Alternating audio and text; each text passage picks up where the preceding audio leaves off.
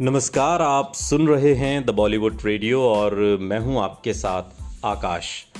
दोस्तों, ये किस्सा राजेश खन्ना और वहीदा रहमान का है। राजेश खन्ना जिन्हें दुनिया एक दिलदार शख्स के रूप में याद करती है, जिनके बारे में ये कहा जाता है कि वो अपने दोस्तों पर बेशुमार दौलत लुटाया करते थे। लोगों को गाड़ियाँ बंगले तक उन्होंने तोहफे में दी हैं। उस राजेश खन्ना को वहीदा रहमान ने कंजूस क्यों कहा? आज के इस पॉडकास्ट में हम आपको सुनाएँगे। हिंदी फ़िल्म इंडस्ट्री में जब प्रतिद्वंदिता का दौर अपने चरम पर था, इंडस्ट्री में दिलीप कुमार, राज कपूर, देवरन जैसे एक्टर्स का बोलबाला था, ऐसे में किसी भी नए कलाकार के लिए अपनी जगह बनाना मुश्किल था। लेकिन उस दौर में राजेश खन्ना ने जो मुकाम हासिल किया, उसे छू पाना आज भी किसी सुपरस्टार के लिए मुमकिन नहीं हो पाया है। उनके लिए लोगों में जो दीवानगी थी वैसा आज तक किसी कलाकार के लिए नहीं देखी गई। राजेश खन्ना आज हमारे बीच नहीं है, लेकिन उनके किस्से फैंस के बीच काफ़ी मशहूर हैं। उनके साथ किसी फैंस की कोई भीड़ में कोई तस्वीर कहीं किसी ने नहीं देखी। और ऐसा उस दौर में बहुत कम होता था, लेकिन उनके फैंस, उनकी एक झलक पाने को बेताब रहते थे।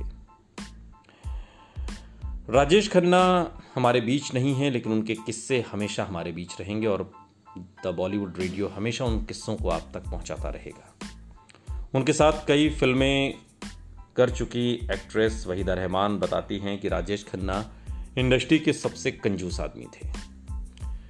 वहीदा रहमान ने एक बार एक टीवी शो में इस बात का खुलासा किया जब उनसे पूछा गया कि सेट पर सबसे कंजूस आदमी कौन था। तो उनका जवाब था राजेश खन्ना। वहीदा रहमान ने बताया कि राजेश खन्ना बॉलीवुड के सबसे कंजूस आदमियों में से एक थे। जब भी कोई उनसे पैसे की बात करता तो वो पीछे मुड़ते और गायब हो जाते थे।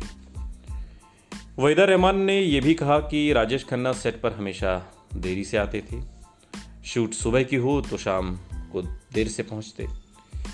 वहीदा रहमान ने राजेश खन्ना के साथ खामोशी, धर्म कांटा, मकसद जैसी फ़िल्मों में काम किया। राजेश खन्ना के साथ वहीदा रहमान का जो अनुभव हुआ कि वो बहुत कंजूस आदमी थे। इसके उलट मशहूर लेखक और सलमान खान के पिता सलीम खान ने राजेश खन्ना के बारे में बात करते हुए कहा कि वो तो तोहफे में मकान और गाड़ियाँ तक दे दिया करते थे। यासिर उस्मान की किताब है राजेश खन्ना के जीवन पर आधारित। राजेश खन्ना कुछ तो लोग कहेंगे और इस किताब में सलीम खान लिखते हैं कि बड़े दिल वाले आदमी थे राजेश खन्ना। खाने, खिलाने के बहुत शौकीन। मैं जानता हूँ कि उन्होंने अपने स्टाफ के लोगों को मकान भी दिए हैं। कोई अच्छा आदमी लगता था तो उसके लिए वो बिछ जाते थे। गाड़ियाँ तक गिफ्ट कर देते थे। उस ज़माने में अपने दोस्त नरेंद्र बेदी को भी उन्होंने एक गाड़ी तोहफे में दी थी। लेकिन वहीदा रहमान का अपना अनुभव है। वो कहती हैं कि साहब, राजेश खन्ना तो बहुत कंजूस आदमी थे। सुनते रहिए द बॉलीवुड रेडियो। सुनता है सारा इंडिया।